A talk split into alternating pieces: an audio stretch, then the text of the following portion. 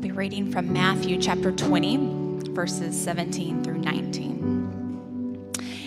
And as Jesus was going up to Jerusalem, he took the 12 disciples aside. And on the way, he said to them, "See, we are going up to Jerusalem, and the Son of Man will be delivered over to the chief priests and scribes, and they will condemn him to death and deliver him over to the Gentiles to be mocked and flogged and crucified, and he will be raised on the third day." Jesus, we praise you for walking that walk to Jerusalem, knowing what was coming and doing it for us.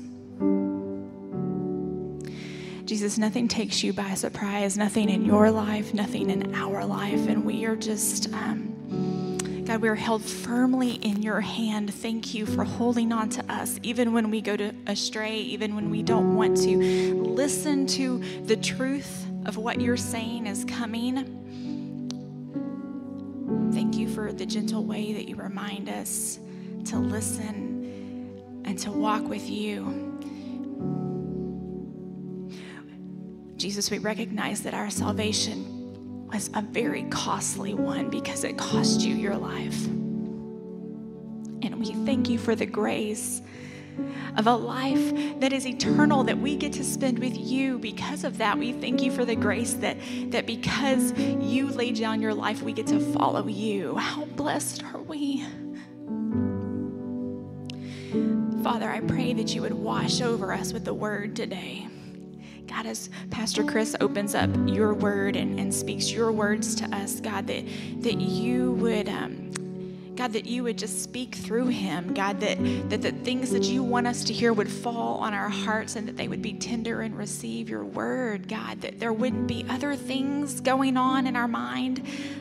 Father, that we would miss it.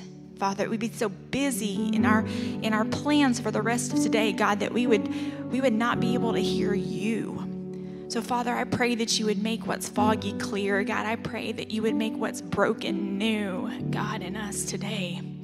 We thank you for this time. We thank you that you receive our worship, God. And we thank you that we get to be a part of a church body that gets to worship together, God. Father, just forgive us where we fall short. Make us more like you. It's in your precious name we pray, Jesus. Amen. Amen. Jesus is on the way to Jerusalem. Just as Sandra read for us, he is on the way to be mocked and flogged and killed for our salvation, right? He is on the way. Next week, we're going to be talking about the triumphant entry of Jesus into Jerusalem. And so on this trip, on this traveling from Capernaum all the way down to Jerusalem, Jesus has been trying to press into the disciples this one simple lesson, this idea that the first will be last, the last will be first, this idea of humility, of thinking of others better than themselves, getting them ready for this moment where Christ was going to humble himself and die the death that we should have died for the salvation of the world. He's trying to prepare them. And so today we're kind of closing up this sort of teaching that Jesus is working on them with, and he's done it in many different ways. If you remember back to chapter 18, the disciples were arguing, "Who is the greatest among us?" And Jesus is like, "Oh, little child, come over here.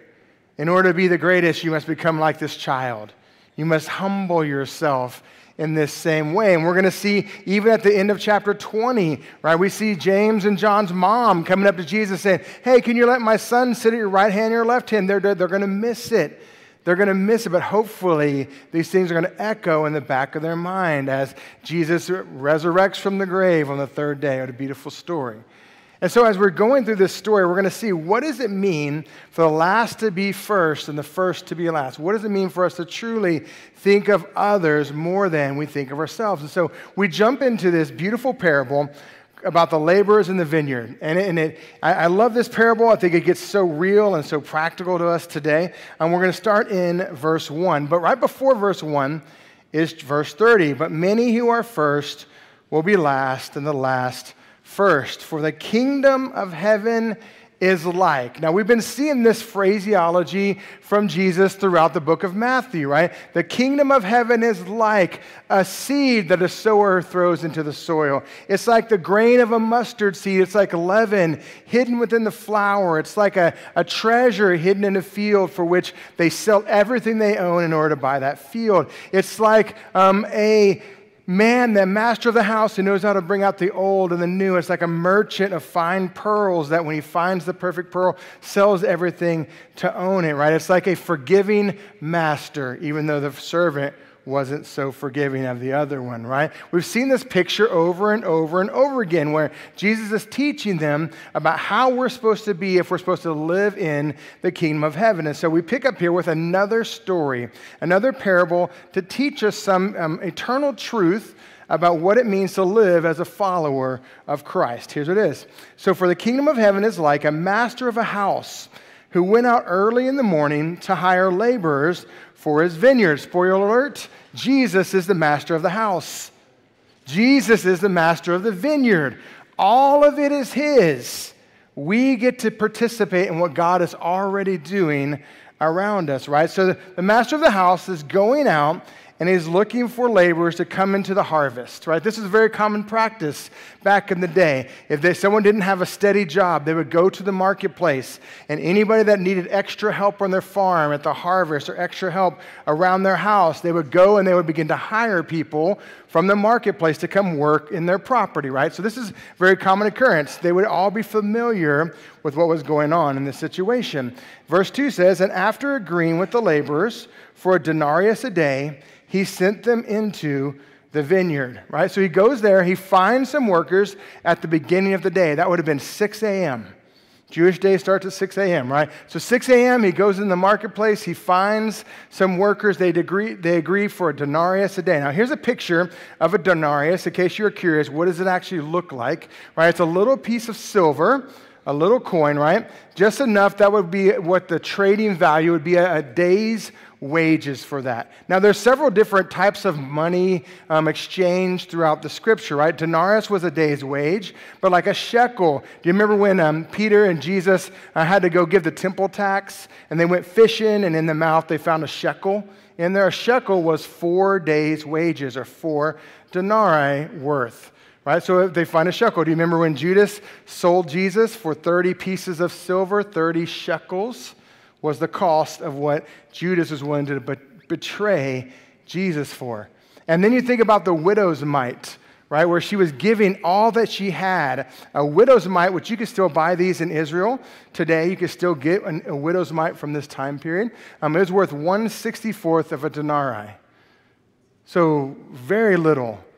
Very little that was she was giving, but to Jesus, she was giving all that she had.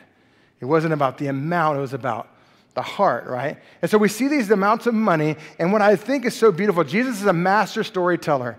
All the loopholes that people are going to use in the story to try to get out of it and try to explain it away, Jesus says they've agreed that for a denarius a day, they were going to go into the fields and work.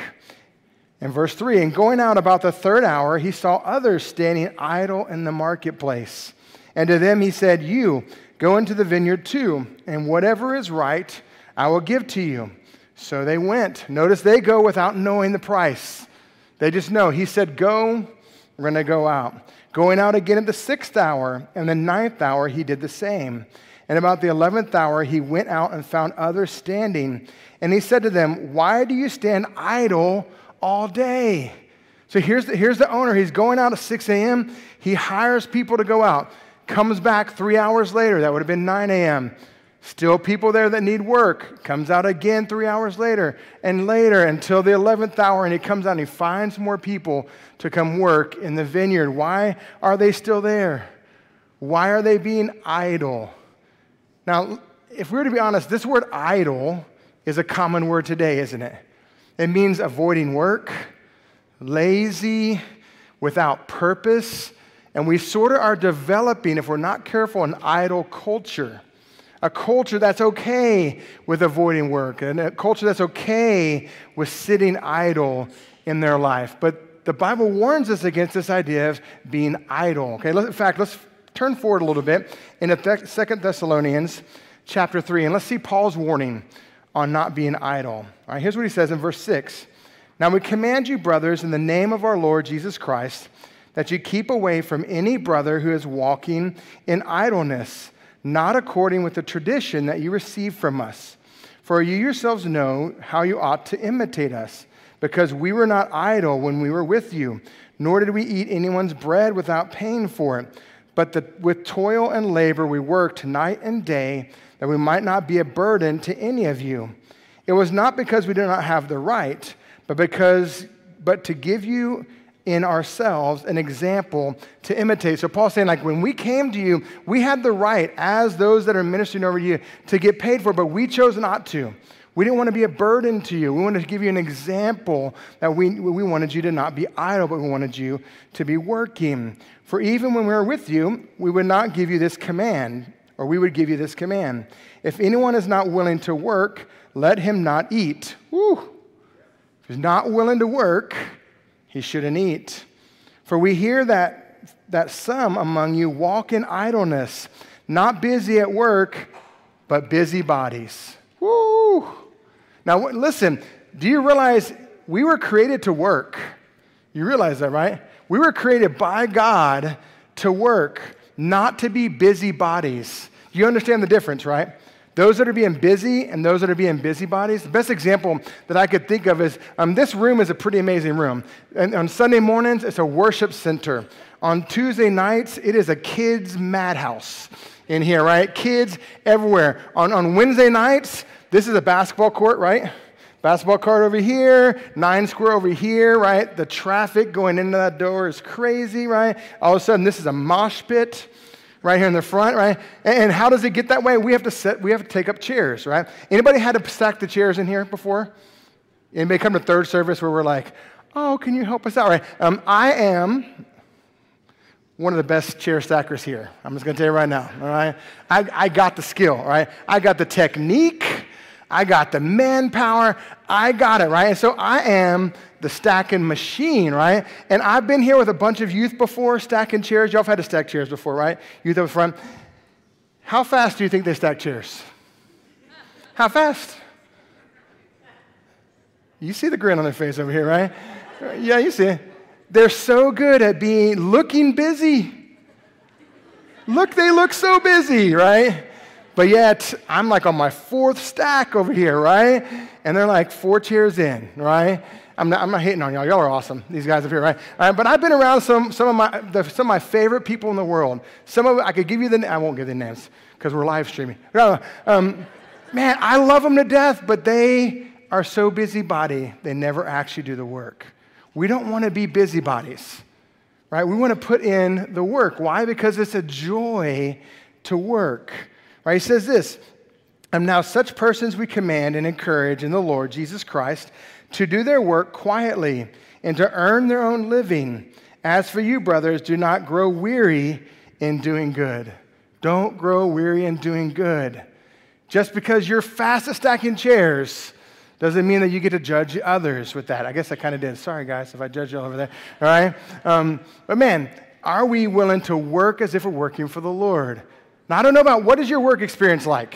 What is your history that brought you to the job that you're in, right? I get the opportunity and the blessing to be a pastor. But if you were to look at my work history, that is not the work history path of a pastor, right? I started out as a lifeguard. Anybody lifeguard back in the day? Right, 14, 15 years old, right? And then I got promoted to being the one that cleaned the pool in the morning, all right? So that means I got to go clean the pool. How many times I could tell you that I had to pull out dead animals from the pool in the morning was terrible, all right? Rats, deer that just fell in there, right? And then here I am. I got to figure a way to get them out, right? So then I stepped out of lifeguard into Walmart. Awesome, right? I was the fastest checker. Right? I went to the pet department until I lost like 3 birds, and then I got put in the furniture department. because they don't fly out the front door like these other things. So then I'm in the bikes and furniture building, right? So that was how I worked my way through college when I was playing football there. So then I went to auxiliary services. I got to work on Texas State campus, taking out all the coin from the vending machines and the washers and dryers. Y'all remember those? You stack like 6 coins in there, like, right? And then I was the one who took them out of there, right? And so that was my job. And then I got to start teaching and coaching and youth ministry and pastoring. Man, what a journey. So whether I was climbing the pool, wrestling roadkill, I guess it wouldn't be roadkill, it would be pool kill, right?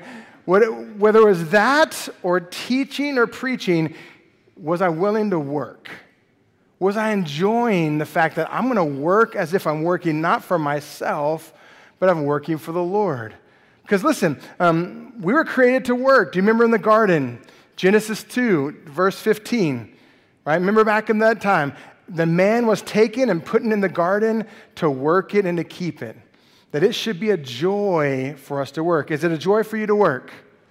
Is it a joy for you to be an example at your work? This is what Colossians 3 encourages us. Whatever you do, work heartily as for the Lord and not for men, knowing that from the Lord you will receive the inheritance as your reward. You are serving the Lord Christ. That when we work as if we're working for the Lord, we're not going to get a reward here all the time. That our reward is in heaven because we are putting the Lord on display to the people that are around us. God wants us to be fruitful in our work. He doesn't want us to be stagnant. He doesn't want us to be idle. Now, if we're honest, now, I'm not going to have you raise your hand because that's too much work, right? But if you struggle with laziness, right, I want this to be an encouragement to you. Like, we've been created by God to work. And there's no place that we're more prone to idleness than in our spiritual walk. We have a tendency in our walk with Christ to make that the last priority of our day instead of the first priority of our day. You know, at work, we have a boss checking up on us. We have someone that's checking whether we get there on time or not, right? We have someone who's making sure that our emails are being answered in a timely fashion. But with the Lord, we sometimes don't feel that. And so we sometimes let this be our last priority instead of our first priority. It's amazing what will happen when we begin to start our day with the Lord and how He can make us more productive through our work because we're honoring Him. Let's not be idle in our work. In this parable, the owner of the vineyard does not look kindly on the idle. Now listen, their reward doesn't change. Right, this isn't about you working out your salvation to get something greater out of it. We work out our salvation with fear and trembling so we can know Christ. But we need to be more faithful in the way that we work as if we're working for the Lord. So as we go back to the story, he says, "Why do you stand here idle all day?" And then verse 7 says, "And they said to him, because no one has hired us. And he said to them, you go into the vineyard too." And so we have those that came at 6 a.m., those at 9 a.m., those at noon, those at 3, those now at 5, getting off at 6, all in the vineyard working. And when evening came, the owner of the vineyard said to his foreman, "Call the laborers and pay them their wages, beginning with the last up to the first." Woo, okay. So those who came at 5 p.m., they're in line first. Those that have been working all day have to get paid last. Do you have the picture? Right? Maybe you're in front of the line. Maybe you're in the back of the line. Right? So you're getting, here they come up to the foreman to get paid. And when those hired at the 11th hour came, each of them received a denarius. When those who hired first came, they thought they would receive more, but each of them also received a denarius. All right. Picture yourself. You're in the back of this line. You started work at 6 a.m. They started work at 5 p.m. They worked an hour. You worked 12 hours. What are you thinking as you keep walking up in that line? Dude, they got a denarius. Dude, they got a denarius. It's going to be awesome. We're so excited, right? And they're getting all of a sudden, their expectations are rising. And when you get to the front, they get what they were promised. Now listen, did they get what they were promised? Yeah. Did they get what they expected? No. And how many times do we do this with God? That He gives us a promise, but we expect something different from it. Let me give you a perfect example. All right, look at Romans 8:28. Famous verse. We all know this as being a promise from God that for those of us who love him, he works all things for our good, right? Think about this. Look at that. And we know that for those who love God, all things work together for those who are called according to his purpose, right? Beautiful. You know what we hear when we read this? That we're only going to get good things if we love God. Is that what it promises? Is that the promise? Is that what we're expecting? Now he says, all things will work together for good, the bad, the trials. Consider it pure joy when you face trials of many kinds, because the test in your faith develops perseverance, which must finish its work so that you can be mature and complete, not lacking in anything. If you want to be mature in Christ, it's the trials that make you mature in Christ. It's the hard things that make you stronger. Doing the same reps of a 1 pound weight aren't going to make you stronger after a while. Right? It's the hard things that get there. Sometimes we want the verse to say something different, or we want it to be something else. Now, I don't know about you. This has not been my life experience. When I came to the Lord, it has been an amazing journey, but it's been hard. There's been trials. There's been trauma. There's been difficult things in there, but through all of it, God is good. Through all of it, he's working things together so that I can still praise him and give him glory for what he's doing in my life. Here's another one. Think about Philippians 4:19, right? Talks about how God is going to provide all of our needs for us according to his riches in glory in Christ Jesus. Amazing promise of God, isn't it? That God is going to provide every need of yours according to his riches. You know what we hear? God's going to make us rich. God wants us to be rich. I'm never going to be in need again. Is that what it says? That when I pray for that red Ferrari, boom, it's there. That God is some kind of vending machine, that C for retirement taken care of. Woo! Is that how it works? Or is he saying, when I'm in need, when I'm desperate, God will provide. You know how he provides for us? Sometimes through one another in the body of Christ. Sometimes in just miraculous ways, all of a sudden, God just shows up in a crazy way. I remember getting $700 in snickerdoodles in my mailbox one time. Just walked to the mailbox, and there's like $700 and snickerdoodles. I think someone put it there. I hope I didn't steal somebody's $700 in snickerdoodles, right? But it turned out that we had just, our washer had just broken. We weren't sure how we were going to provide it. Someone had heard about it, and someone blessed us in that way. That's God providing when we're in need, right? Sometimes we have to be careful. We make expectations of God that are not promised to us from his word. That's why it's so important for us to be grounded in the word. Here they are. They got what they were promised, and they begin to grumble. All right, look what it says next in verse 11. And on receiving it, they grumbled at the master of the house, saying, "These last worked only an hour, and you have made them equal to us, who have borne the burden of the day and the scorching heat." Oh, did you catch it? You made them equal to us. They don't deserve to be equal to us. They only worked an hour. I've been out here all day long, 12 hours, through the heat. They don't deserve to get the same thing I get. Did you see it? This comparison comes in. Standing in the back of the line, walking up, comparing, ooh, if they got that much, I deserve this much more. This comparison mindset we have to be careful of. Now, I know comparison is a thief of joy. You've heard that before, right? And it sounds like it should be a Bible verse, even though it's like a Teddy Roosevelt quote, but it sounds cool. But the idea is that this comparison, what it does is it sets up a scenario for us where we elevate our self-worth. When we start comparing, we start elevating ourselves, and when we do that, we begin to look down at others. Well, look, I worked 12 hours. I'm way better than those people up there. Are they? Because they were there early in the morning compared to later in the day? See, how do we view others? Do we view we are better than them and we look down on them? Or even in the comparison, do we make ourselves, take our self-worth and plummet it to the depths? See, comparison will rob you of contentment. It'll rob you of these amazing gifts that we have and who God has made you to be. And here's one of the reasons why. When we do comparison, we typically compare ourselves to an illusion, right?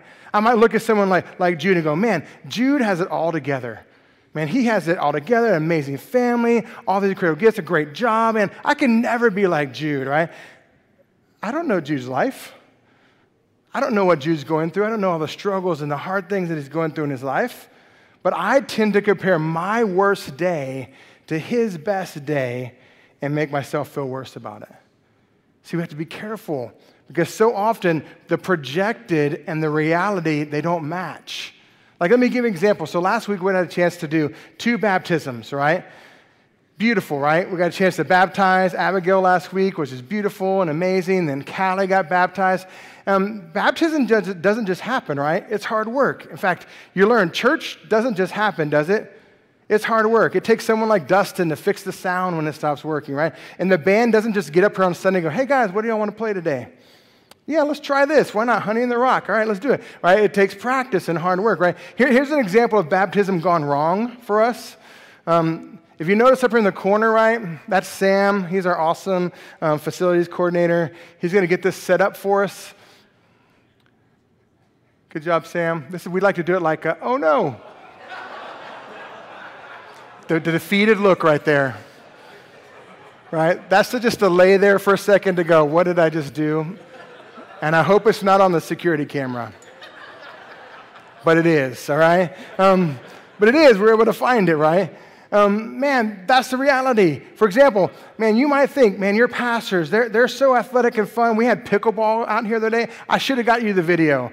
Every one of our pastors fell on his face trying to play pickleball the other day, right? Just tumbled. Paul did a parkour thing. It was awesome, right? Man, we all fall short.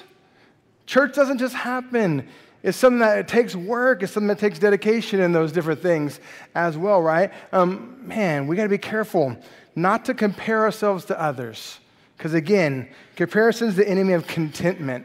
Are you content? Are you at peace? Because it talks about how contentment with godliness is of great gain. That's what 1 Timothy 6:6 says. Now, when you're content and you have godliness, that you have great gain. Man, do we have that peace in our heart? You see, the guys in the back of the line, they weren't excited about the generosity of the master, were they? They weren't excited about the blessing that those who only worked an hour got. Instead, they felt slighted. But look at the master's answer to them. But he replied to one of them, friend, which I love the way he calls him friend. There's not judgment here. He's just like, friend, I am doing you no wrong. Did you not agree with me for a denarius? In other words, did you not agree for a denarius? Take what belongs to you and go. I choose to give to this last worker as I give to you. Am I not allowed to do what I choose with what belongs to me? Whew. Is God not allowed to bless those around us as he sees fit? Even though we from the outside look and know, maybe they don't deserve that. Or, hey, on the outside, we're judging other people. No. Are we willing to celebrate the blessings of God to others? If you want to truly be a witness for Jesus Christ, celebrate when other people are successful. Celebrate when they do well. Make the most of them, even if it means making less of you. Wow, that sounds like that should be a Bible verse. Jesus must increase and I must decrease. Celebrate what God is doing in people's lives, even if it isn't a blessing to you. That's what it truly means to be a follower and a believer in Christ. Because he says, again, am I not allowed to do what I want with what belongs to me? Or do you begrudge my generosity? Now, this word begrudge is a very interesting word. So this word begrudge is actually give an evil eye for my generosity. Anybody had the evil eye before? Have you ever gotten it? Right? You did that wrong thing and the mama looks over and gives you the look, right?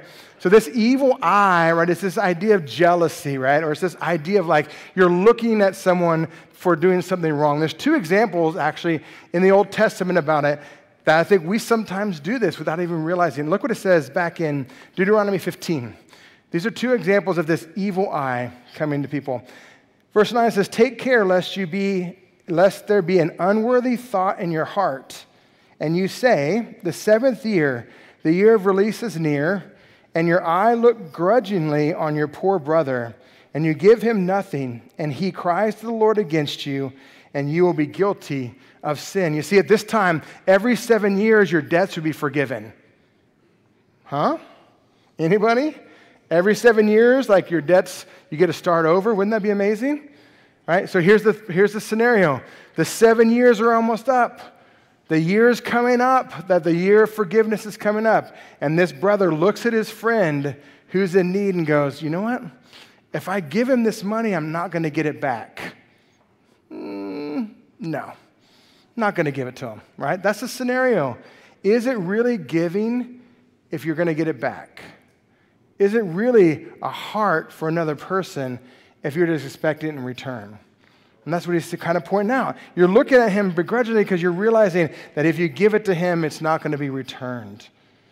That debt is going to be wiped away.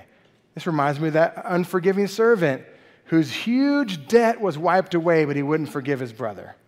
We don't want to be like that. We want to be full of forgiveness for one another. Another example comes from Saul. Do you remember after this guy named David and this little fight with a guy named Goliath, right? And so they're returning from this fight. And it says this in verse 6, and as they were coming home, when David returned from striking down the Philistine, the women came out of all the cities of Israel singing and dancing to meet King Saul with tambourines and songs of joy and musical instruments. It's a party. There has been a victory. And the women sang to one another as they celebrated, Saul has struck down his thousands and David his 10,000s. And Saul was very happy that they were celebrating David's victory. Oh, wait, no, sorry, wrong translation. And Saul was very angry, and this saying displeased him. And he said, they have ascribed to David 10,000, and to me they have ascribed thousands. And what more can he have but the kingdom? And Saul eyed David from that day on. From that day on, he began to throw spears at him as he played the harp to comfort him. From that day on, he began to try to hunt him down in the wilderness to keep him from being king. Even though David was his son's best friend, even though David had delivered an amazing victory on behalf of the Lord, Saul couldn't keep his pride in check. And instead of celebrating an amazing victory, he let anger and jealousy and envy get in the way. Whew. So we can't be idle. We don't want comparison to rob us of this contentment, because it's going to turn into jealousy, which then begins to destroy relationships that are all around us. Whew, what a lesson from this passage. And then he says this, so the last will be first, and the first will be last. So what does this mean for us? I think it says it very well down in verse 26 of Matthew. It shall not be so among you, but whoever would be great among you must be your servant. Are you willing to be the servant of the Lord this week? All right, let's pray. Lord, I thank you for your word. I thank you for the way that it encourages us to live according to your ways and according to your word. Lord, I pray that if we are the people in the back of the line, Lord, that have been serving you and working for you all these years, that we will celebrate your blessings on new believers and new Christians, Lord, that we will not look at one another with an evil eye, but Lord, we will look to bless. We'll look to live at peace and to live with contentment, Lord, because with it, there is great gain. So Lord, I thank you for being our provider and being our Lord and being our Savior and walking to Jerusalem, Lord, to die for us. Lord, help us to go into the world and to serve in the same way. We pray all this in your name. Amen. And I want to leave you with this last verse, verse 28, which says, even as the Son of Man came not to be served, but to serve, and to give his life as a ransom for many. This week, go out and serve others more than you serve yourself, right? You guys are dismissed. We love you.